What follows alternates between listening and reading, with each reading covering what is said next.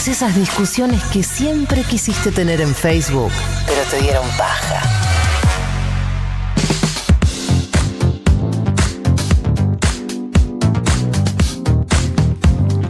trece, qué rápido se pasa el programa. Una hora más. Una hacían lobby. Eh, si me estás escuchando, es Julia Mengolini. No, mentira, mentira. Vamos a seguir en esta mesa con la siguiente sección que es Dilemas incómodos de la mano de María del Mar Ramón Vélez. Bueno, eh, hoy vengo a vamos a hacerla cortita, eh, pero hay algo que me parece muy interesante, que se ha hablado mucho en Argentina eh, en los últimos años, está hasta en un tema de voz, no crean que haces el resto de América Latina, pues no, el nivel de la discusión está mucho más atrás, pero es la meritocracia. Eh, el título de esta columna del día de hoy es Nadie se merece nada, que es una frase de una gran amiga mía, Lucía Portos, a quien le mando un besito.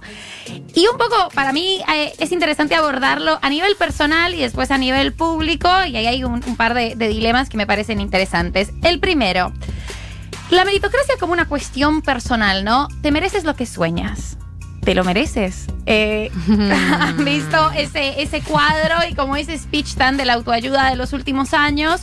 Eh, y la verdad es que pensar en que, en que nos merecemos todo lo bueno y en que la vida es una cuestión que respeta méritos y no solo, no que está, que esos méritos están absolutamente supeditados eh, por unas estructuras previas, es un poco tramposo, es un poco mentiroso y además de eso, nos hace pensar que también nos merecemos lo malo. Y la verdad es que nadie se merece ni lo bueno ni lo malo. Hay una cuestión ahí en el medio y es bastante azaroso. Y hay como una frase que circula, además del te mereces lo que sueñas, últimamente muy relacionada al consumo, eh, como todos estamos consumiendo para ser un poco menos miserables.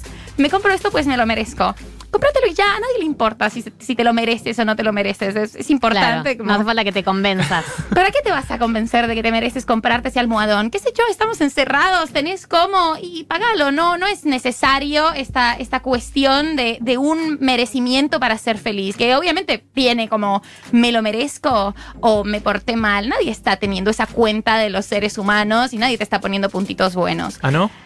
No, estás, estás concursando.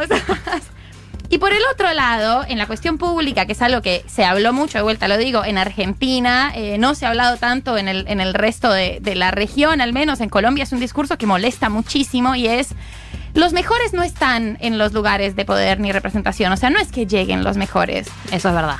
Eso es verdad.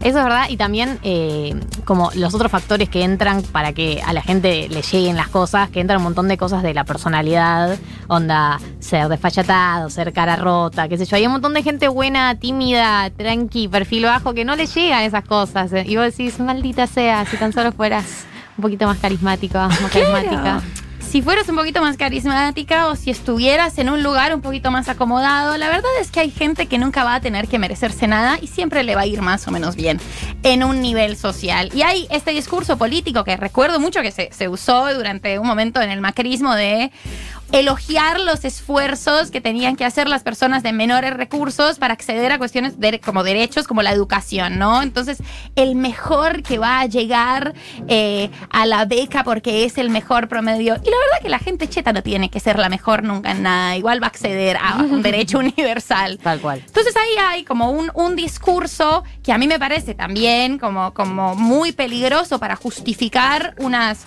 inequidades estructurales, eh, que me parece que es despolitizante, porque obviamente si pensamos que el esfuerzo es personal y que todo es lo que, mejor dicho, logras algo por tus esfuerzos personales, eh, estamos dejando de lado una cantidad de cambios necesarios que hay que hacer para la sociedad, pero volviendo un poco a la historia de Marcela Durreo y ya para ir cerrando, eh, hay algo eh, que me llama la atención de los varones heterosis con la meritocracia y es que cuando las mujeres o los discursos que usaban en el 91 para la ley de cupo, que usaron ahora para la ley de paridad y que los varones heterosis dicen mucho es ustedes no son las mejores eh, todavía, ¿no? Ustedes no están en los lugares porque no son tan buenas.